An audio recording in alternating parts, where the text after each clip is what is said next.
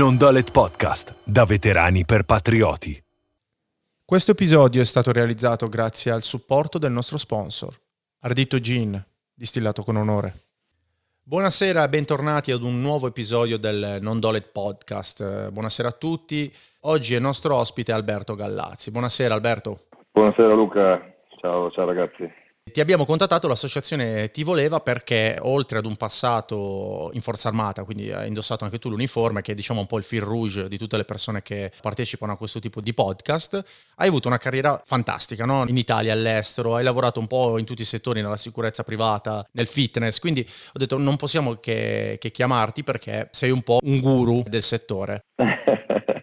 Ti ringrazio. No, beh, 30 anni che lavori in Italia, all'estero, insomma, se uno vede il tuo curriculum, non lo vedranno mai perché ce l'ho io, poi rimarrà segreto per sempre, vedi dei posti, delle persone con cui hai lavorato, che hai protetto, degli enti, un po' con chiunque, no? In Italia, negli Stati Uniti, vedo in Russia, in Israele, insomma, hai avuto una bella carriera intensa. Sì, guarda, sono molto contento del percorso fatto e di quello che sono riuscito ad archiviare, no? Soprattutto partendo dall'Italia, che tante volte viene si cerca sempre di guardare fuori, invece sono contento che siamo riusciti a portare del nostro fuori e soprattutto all'estero. Per me questa è stata una grande vittoria, ti dico la verità. In realtà tu sei un po' un punto di riferimento su due settori, uno legato al combattimento, al fitness, e poi è molto legato alla protezione, alla close protection, no? Sì. Sì. Vedo che hai fatto dalla Thai alla Krav Maga, poi vedo che hai fatto un sacco di corsi, hai investito parecchio sulla tua formazione, al di là di quella magari che ti ha dato Forza Armata. Tantissimo Luca, guarda, io nasco all'età di 13 anni, entro in palestra proprio per mettermi in forma, perché ero molto grasso, ero obeso, no? Di dove sei originario?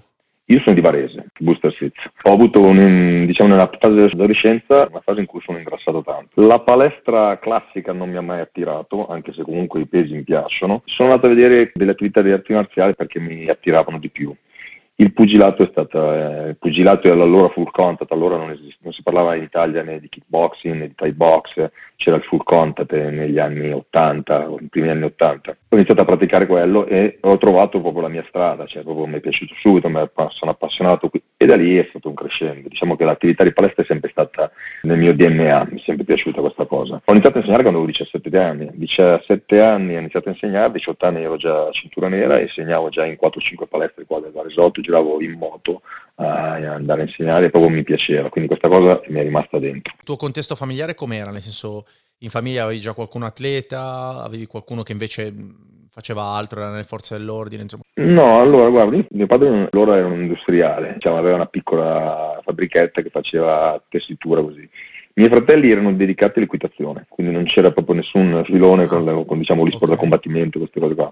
Anzi, che io siccome per nella fase in cui ero fissato col perdere peso, facevo la fase di kickboxing o full contact tutte le sere e mi era uscita anche una palestrina che allora faceva bodybuilding, era l'unica che c'era disponibile, ce n'erano due in questa città, quindi disponibili.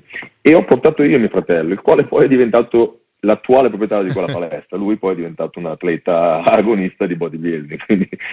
Ah, hai un fratello agonista? Sì, è un fratello agonista che ha vinto 2 o 3 titoli italiani di bodybuilding, la selezione per gli europei in quegli anni. Lo hai inserito tu? L'ho portato io in palestra e gli ho fatto conoscere la sua strada. No, perché possiamo dirlo che in realtà sei un atleta completo, no? Io adesso ho un po' stalkerizzato come faccio con tutti. Ho visto che fai un po' di tutto, fai cardio, ho visto che sollevi anche un bel po' di ghisa, oltre agli esercizi funzionali. È stato un po' un precursore per tutto quello che adesso è intorno al cross training, no? Come lo vuoi chiamare, al fitness in generale. Stato un po' precursore. Sì, guarda, allora, perché negli anni in cui poi io mi ho iniziato a dedicarmi alla sicurezza, alla corporate protection, io tra l'altro mi sono trasferito, avevo 22 anni negli Stati Uniti, 22-23 anni negli Stati Uniti, mi sono sposato, quindi ho fatto un percorso là di quasi 5-6 anni. Io comunque non riuscivo ad andare in palestra a fare i pesi, non mi ha mai soddisfatto, anche perché allora gli approcci erano classici da bodybuilding, con tutto rispetto per il bodybuilding, ma non lo vedevo legato all'attività che facevo, dove doveva esserci comunque un tipo di resistenza, un tipo di muscolarità secondo me diversa, perché comunque deve essere un pochino più primitivo, ma neanche troppo ingombrante, perché al di là di quello che si pensa alla figura, no, del bodyguard, neanche il cold protection agent, deve essere grosso, sì, per determinati scenari, per altri scenari sì. Lo sai anche tu, c'è più bisogno di un tipo di persona. Quindi mi sono sempre allenato, soprattutto a Santa Monica, alle sbarre, gli anelli, a corpo libero, e quando ho scoperto un personaggio in America che faceva un tipo di lavoro con queste clave, con queste club, che poi sono del carbel, con queste mazze pesanti così, sono incuriosito. Roba da selvaggi praticamente. Esatto, siccome tu hai parlato di cross training, allora c'era, per esempio, prima ancora che uscisse proprio il CrossFit, c'era Ross Training, che era un personaggio americano che faceva tutte una specie già di CrossFit, mescolando corpo libero, dumbbell, barbell, eccetera. Sono tutti esercizi, no, multiarticolari e multimuscolari, no? Multiarticolari, esatto. Come li chiamano adesso, però nessuno si è inventato niente sostanzialmente. No, guarda, secondo me nessuno si è inventato l'acqua calda, no? E poi è qualcuno che poi c'è. Poi ci sono dei professionisti che ci hanno messo un po' di testa e hanno codificato e hanno cercato di andare un pochettino oltre solo il fatto di fare il WOD multiarticolare o multifrequenza, perché poi alla fine tu con questi circuiti cosa fai? Durante la settimana tu alleni i gruppi muscolari più volte, magari nell'intensamento un giorno, più intensamento un altro, però molto multifrequenza, con sicuramente delle ottime risposte, sia a livello di performance, a livello di rilascio del GH, eccetera. Possono essere però anche molto invasivi, soprattutto su soggetti che magari hanno già dei livelli di cortisolo molto alti. Ed è lì che poi c'è stata la mia continua ricerca, la mia passione a cercare di studiare, confrontarmi con gente che ne sapeva di più di me, per cercare di migliorare quello che io poi portavo sia magari nell'ambito civile, nell'ambito militare, dove ho avuto la fortuna di interfacciarmi parecchio, ma soprattutto l'ho provato su me stesso, quindi vedendo le varie risposte a cui io andavo incontro, no? È bello, nel senso che comunque tu hai avuto la possibilità sì di testarlo su di te, ma anche poi di applicarlo al di là magari dei civili, non me ne vogliano, anche a tanti reparti in Italia, no? Io in diversi reparti del bacino dove sono stato, poi in realtà ho visto il materiale che portavate voi, e quindi queste le clave o al di là di tutto questo materiale qui si usa anche all'interno del bacino, semplicemente perché tutti questi reparti sono abbastanza eclettici, sì. Nel senso che non sono mono attività sportiva, quindi si fa un po' di tutto. Non si esclude mai niente, nel senso che se uno inventa domani un'attività in cui si lanciano i foratini da muratore, probabilmente i battaglioni si muniscono di foratini. E quindi si fa un po' di tutto. In realtà io poi ho conosciuto TACFIT o il fitness militare, il fitness tattico, poi da te, insomma, che giravi te un po' in giro per l'Italia. Diciamo che ti hanno conosciuto un po' tutti quelli che hanno servito all'interno delle caserme più o meno operative. Diciamo che te le sei fatte un po' tutte, via. Sì, guarda, in Italia posso dirti che ho avuto la fortuna il piacere di collaborare un pochettino con tutti di quel bacino, diciamo un pochettino più al di sopra. Tanti ragazzi che sono tuttora, che vestono tuttora la divisa, e poi sono venuti da privati a formarsi, a diventare istruttori, che hanno portato avanti un percorso nei loro reparti. Quindi per me questa è veramente stata una grande vittoria, perché il goal mio era cercare di unire un po' i dot, no? Come dicevo prima, l'attività fisica deve essere di supporto e non distruttiva. Purtroppo la poca conoscenza o la poca informazione o l'utilizzo anche di circuiti ad alta intensità o comunque di alcuni attrezzi, perché sono diventati fighi del momento, vengono utilizzati in maniera errata, poi portano degli infortuni o portano un abuso del sistema nervoso, del sistema immunitario, e poi i ragazzi magari non ne beccano i benefici, ne beccano solo le problematiche. Vero, no? Vero. Sono d'accordo. Che è stato poi il gol vincente del mio focus, no? Io quando entravo sia qua che anche all'estero, la richiesta poi soprattutto da determinati reparti era che la vita dell'operatore è diventata più lunga, cioè quindi c'è un'operatività più lunga e quindi bisogna pensare più alla longevità, alla performance. Quindi ovviamente l'operatore deve avere delle prestazioni, io lo classifico come un atleta d'élite, perché alla fine veramente deve fare tutto, deve saper fare tutto, deve avere lavoro sull'endurance, lavoro sull'esplosività, lavoro sulla forza relativa, quindi. E dopo lì ovviamente sai, su un WOD, su un circuit training tieni una preparazione generale, poi è ovvio che se hai la possibilità, magari in Italia, lo sappiamo tutti, con i bacini, con quelle mille cose che ci sono da fare, non è così facile settarle, però se io per esempio penso al SAS in Nuova Zelanda, dove sono stato un po' di volte, hanno gli squadroni che possono lavorare e hanno già settato determinate tempistiche di stand-by operative, eccetera, allora magari puoi fare un lavoro più attagliato al soggetto o a quel tipo di quel gruppo in cui magari vai a percepire che tipo di fibre ha, quindi se magari come farlo aumentare sulle sue carenze di forza esplosiva, se magari è prettamente di fibra bianca, eccetera. Qua ovviamente cerchi di lavorare più su di circuiti che cercano di migliorare determinate caratteristiche, anche perché sono sempre pronti per il deployment, quindi comunque lavorano tutti i giorni, badando a non infortunarle, perché se mi si scazzano in palestra diventa un problema. Ovviamente chi è a capo mi chiama e dice: che cosa hai fatto? Cioè, questo se mi si fa male mentre fa un fast rope è una cosa, mi si fa male mentre alza una clava è una cagata, allora la taglio. Che è la cosa che mi hanno detto in Israele. In Israele, mi ricordo, ero entrata la Lutar, scuola di antiterrorismo, e c'erano questi ragazzi tutti giovani, media 20 anni, e c'era una sala pesa di tutta Tecno Gym immacolata, e kettlebell immacolati. Ma Tecno Gym italiani sì, proprio? Sì, e ho chiesto: scusa, ma non usate? No, non usiamo, anche i kettlebell non usiamo perché fanno male ai polsi. Sì, se prendi il 22 subito forse, ci sta. Sì, è come se ti dico, prendi un coltello di tagli. Effettivamente. Cioè, ti tagli se lo usi da scemo, cioè il kettlebell ti fa male se lo usi male, il peso ti fa male se lo usi male. Però anche lì prima lavorare su body weight, perché nella loro testa era body weight non ti fai male, cosa che invece body weight anche lì è vero, rischi di meno perché non hai sovraccarichi esterni, ma se lavori male anche in un push up e la tua testa continua a far su e giù, vai a comprimere le cervicali, quindi alla fine, e su un soggetto che magari poi si fa le zavorrate, hai fatto danno uguale. Non se ne esce puliti, eh? Quello che possiamo dire con assoluta serietà, esatto, che non vivrete la vostra carriera da atleti senza farvi male, perché fa parte del film, quindi ci si fa male. Fa parte del gioco. Chi più, chi meno, sempre, se uno è abbastanza intelligente cerca di farsi meno male. E anche lì ci sono tante conformazioni corporee o predisposizioni genetiche o anche necessità lavorative che poi determinano la differenza dei fisici, quindi io posso dirlo all'interno dei battaglioni. Io sono stato passato da acquisitore e poi sono stato anche dall'altra parte, sono stato anche al nono, c'è di tutto, c'è dai super secchi che fanno arrampicano e fanno le maratone a atleti che fanno le gare di bodybuilding, dentro i battaglioni c'è di tutto, quindi ai giovani mi sento sempre di consigliare di stare nel mezzo tra i due estremi, perché poi quando uno è operatore ha la possibilità di affinare le proprie passioni continuando a fare l'operatore perché ha già una base solida. Sì.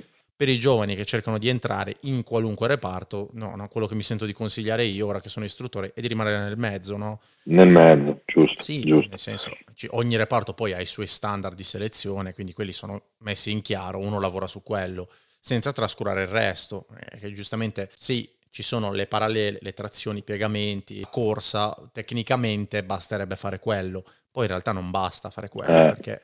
Esatto. Infatti adesso ho visto che in realtà tu sei stato uno dei precursori del reparto dove ho passato un po' più tempo a livello lavorativo, tu sei stato a RAO prima che RAO fosse RAO, negli anni 90. Sì, diciamo che io ho fatto servizio militare al BAO, che era il precursore del RAO, che allora stava a Verona, di cui ho un ricordo bellissimo.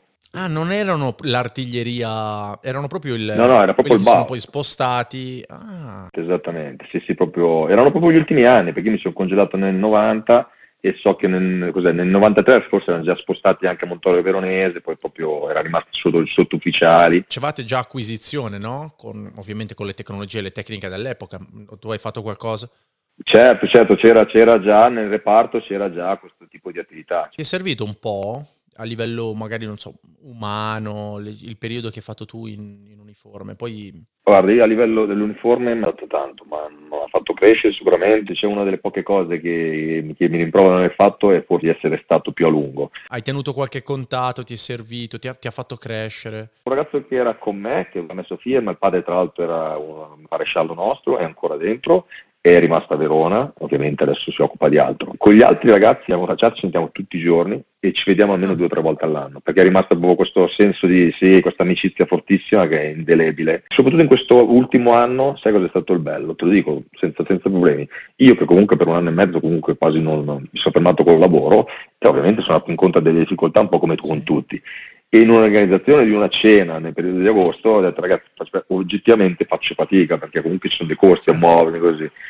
E ragazzi, quando sono poi andato, mi hanno pagato la cena, mi hanno detto: qua è una fratellanza, rimane così da 30 anni e ci si aiuta tutti, un domani abbiamo bisogno di noi. Vi vedete ogni anno?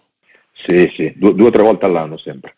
Io qualcuno lo sento, no? Perché poi la nostra leva stava già morendo, si erano persi certi meccanismi umani, quindi è un peccato. Però tanti che hanno fatto il servizio obbligatorio prima di me, diciamo una decina d'anni, loro invece ogni anno quelli si rincontrano ed è una cosa bellissima, secondo me. Anche perché poi parlando si è raggiunti un po' tutte le diverse posizioni, quindi trovi dagli amministratori delegati ai parrucchieri. Sì. E si ritrovano e cenano insieme e riparlano di quell'anno che hanno trascorso insieme, tutti con la medesima poi serenità, no? E poi il BAO organizza tutti gli anni un raduno, comunque al Ponte di Beia, classico, si fa questo raduno e comunque è bello perché vedi anche gente che era magari il tuo anziano, no? O quelli a cui tu hai fatto da anziano. Ah, è bello, secondo me anche viverlo poco ti porta tanto, cioè ti può dare tanto veramente, se lo vivi in una certa maniera. E a me mi ha fatto crescere dopo, perché quella mentalità che ho preso lì me la sono portata fuori. Tanti insegnamenti, io poi ho preso questo maresciallo, per esempio, per me è stato il fulmine a ciel sereno. Odio amore, perché io ero entrato tatuato e quindi mi ricordo che la prima cosa che mi disse mettiti un cerotto, non farmi vedere quel tatuaggio. E quindi mi aveva preso un po' di mira, ma poi sono venuti fuori degli episodi in cui mi ha fatto capire che ci teneva e mi vedeva in una certa posizione, e questo mi ha fatto veramente, mi ha toccato e me lo sono portato avanti. Lo hai più sentito poi? Sì, quando posso vado anche a trovarlo, sento il figlio e quando posso vado a trovarlo, anche se capita poco, però ti ripeto, l'ho portato proprio come esempio in tutte le cose che faccio nella mia vita e cerco di fare tutto al meglio, perché lui è quello che ci diceva sempre, quindi cerco di fare sempre tutto dando il massimo, poi magari non è il meglio che ci possa essere, però questa cosa qua è una roba che mi è rimasta proprio dal reparto. Ma poi ho visto che in realtà dopo il servizio in Italia te ne sei andato in America. Sì, esatto. E perché col fatto che ho detto non firmo, però voglio portare avanti un percorso che è dedicato comunque al parallelo, quindi per me era la cross protection, la sicurezza in genere dedicata a determinati tipi di servizi. In America c'era allora questa scuola in Colorado, gestita da questo Bob Dugan, che aveva lavorato con i servizi americani, aveva lavorato in Messico contro i narcotrafficanti, eccetera. Era formato questa scuola dove c'erano dentro dei personaggi di vari livelli. Parlavo poco inglese, quindi dovevo passare dei test di entrata per poi accedere a tutta la fase di studio, eccetera, e alla parte fisica. E quindi sono trasferito in America, ho iniziato a lavorare un po' come cameriere, come muratore, eccetera. Intanto mi studiavo, la sera studiavo, fino a quando ho passato tutti gli esami di ammissione. Sono entrato e mi sono graduato dopo 5 mesi col secondo punteggio più alto di tutta la scuola, quindi un'altra vittoria per me da italiano che non parlava inglese. E tra l'altro 5 mesi, hai detto una cosa che secondo me è fondamentale, hai fatto un corso di 5 mesi. Adesso si fanno corsi di un weekend o 2 weekend, sì. No? Al termine dei quali poi ti dicono sei CPO, fa un po' strano poi sentire che in Forza Armata i tempi sono rimasti quelli.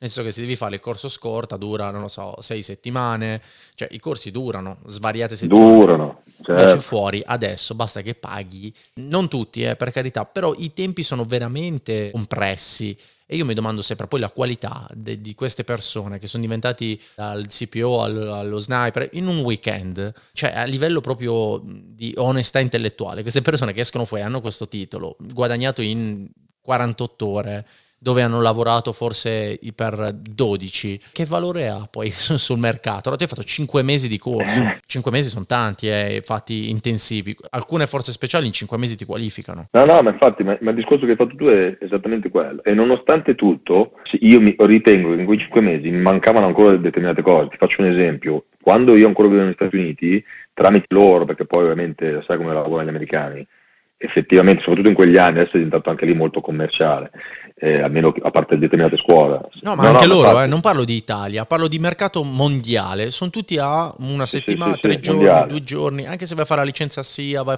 dura tutto un paio di giorni, cioè corso più lungo puoi trovare una settimana, no. Esatto, no, ma infatti lì ti dico, ho dovuto passare gli esami di ammissione, cioè se non passavo determinati test scritti, quindi che vuol dire che avevo già studiato determinati libri che loro ti mandavano da studiare, non entravi, non potevi accedere al corso live. C'è ancora un po' una concezione modello Forza Armata, forse. Sì, ma ti ripeto, lui era un personaggio molto stretto, molto mentalità proprio paramilitare, molto quadrato. Post corso, io vivevo a Los Angeles, sono stato contattato per andare a fare un servizio di protezione in India, però la minaccia era AED, queste cose qua, e oggettivamente io non mi sentivo preparato in quel tipo di settore così fortemente preparato. E ho rinunciato, ma non per paura e cose, ma perché ho detto non è tanto io, vado a fare il figo e poi magari salta tutto, quelli che lavorano con me saltano tutti perché ho fatto il coglione. Esatto, per onestà, che è il discorso che stai dicendo tu, cioè come fai a pensare di 5 giorni, un fine settimana e poi pensi di andare a lavorare? Quello che mi sento di dire personalmente è di fate attenzione quando i corsi durano troppo poco, perché poi lasciano il tempo che trovano, no? Al mercato dove è un mercato super competitivo, tu magari civile che devi quindi pagare un corso e non lo hai assimilato tramite la forza armata, devi pagarlo e dura poco e costa tanto, bisogna fare attenzione perché poi è un po' come le lauree telematiche, no? Sì, ok, ufficialmente la laurea, poi però in confronto a uno che l'ha presa fisicamente in un ateneo, quando ti devono assumere è differente. Lo dico personalmente perché faccio una laurea telematica e quindi... Però dico, fate sempre attenzione a queste cose. Quando un corso di cross protection dura 48 ore, lascia anche un po' il tempo che trova, semplicemente. Nel senso che poi se devi fare affidamento su quello per trovare una professione o essere assunto, probabilmente non verrai assunto perché qualcun altro avrà fatto un corso che è durato almeno un mese. Sì. O arriva dalle forze armate e ha fatto quel mestiere per qualche anno. Certo. E poi se posso, Luca, poi decontestualizzare, secondo me, poi soprattutto quando devi investire, come dici tu, sei un giovane, devi investire dei soldi, quindi magari devi fare sacrifici e tutto, soldi e tempo, e poi devi contestualizzarlo, dove pensi di lavorare, se lavori comunque in una situazione, in uno scenario italiano ma anche estero, che magari lavori con, che ne so, con la famiglia benestante la situazione, tu hai più bisogno di fare formazione su determinate materie piuttosto che farmi l'entrata, la limite penetration, l'entrata... Spero per la famiglia di no. Cioè non ti serve un cazzo, hai capito? Hai capito? Però tanti corsi di questi fanno tutta questa roba perché usano questo come ispirare i ragazzi, però poi nella realtà quando lavori con determinate famiglie tu fai un altro lavoro, quindi poi magari ti mancano magari le buone maniere, capito? Dove magari tu sei un pranzo diplomatico, non sai neanche come mangiare, per dirti, quindi... Ci sono determinate cose che forse tu dovresti affinare più che lavorare con un M4 quando magari non lo porterai mai in vita tua, perché magari viaggi con una Rockstar che viaggia in tutto il mondo e tu, se sei fortunato, ti porti un serramani con una torcia. No, chiaro, è un consiglio secondo me assolutamente corretto, nel senso che valutate qual è l'ambiente in cui volete andare a essere impiegati. Se volete essere impiegabili a 360 gradi, magari guardate in tempi brevi qual è quello più utile per voi. Grazie a tutti per l'ascolto e visitate il sito del nostro sponsor www.arditogin.com.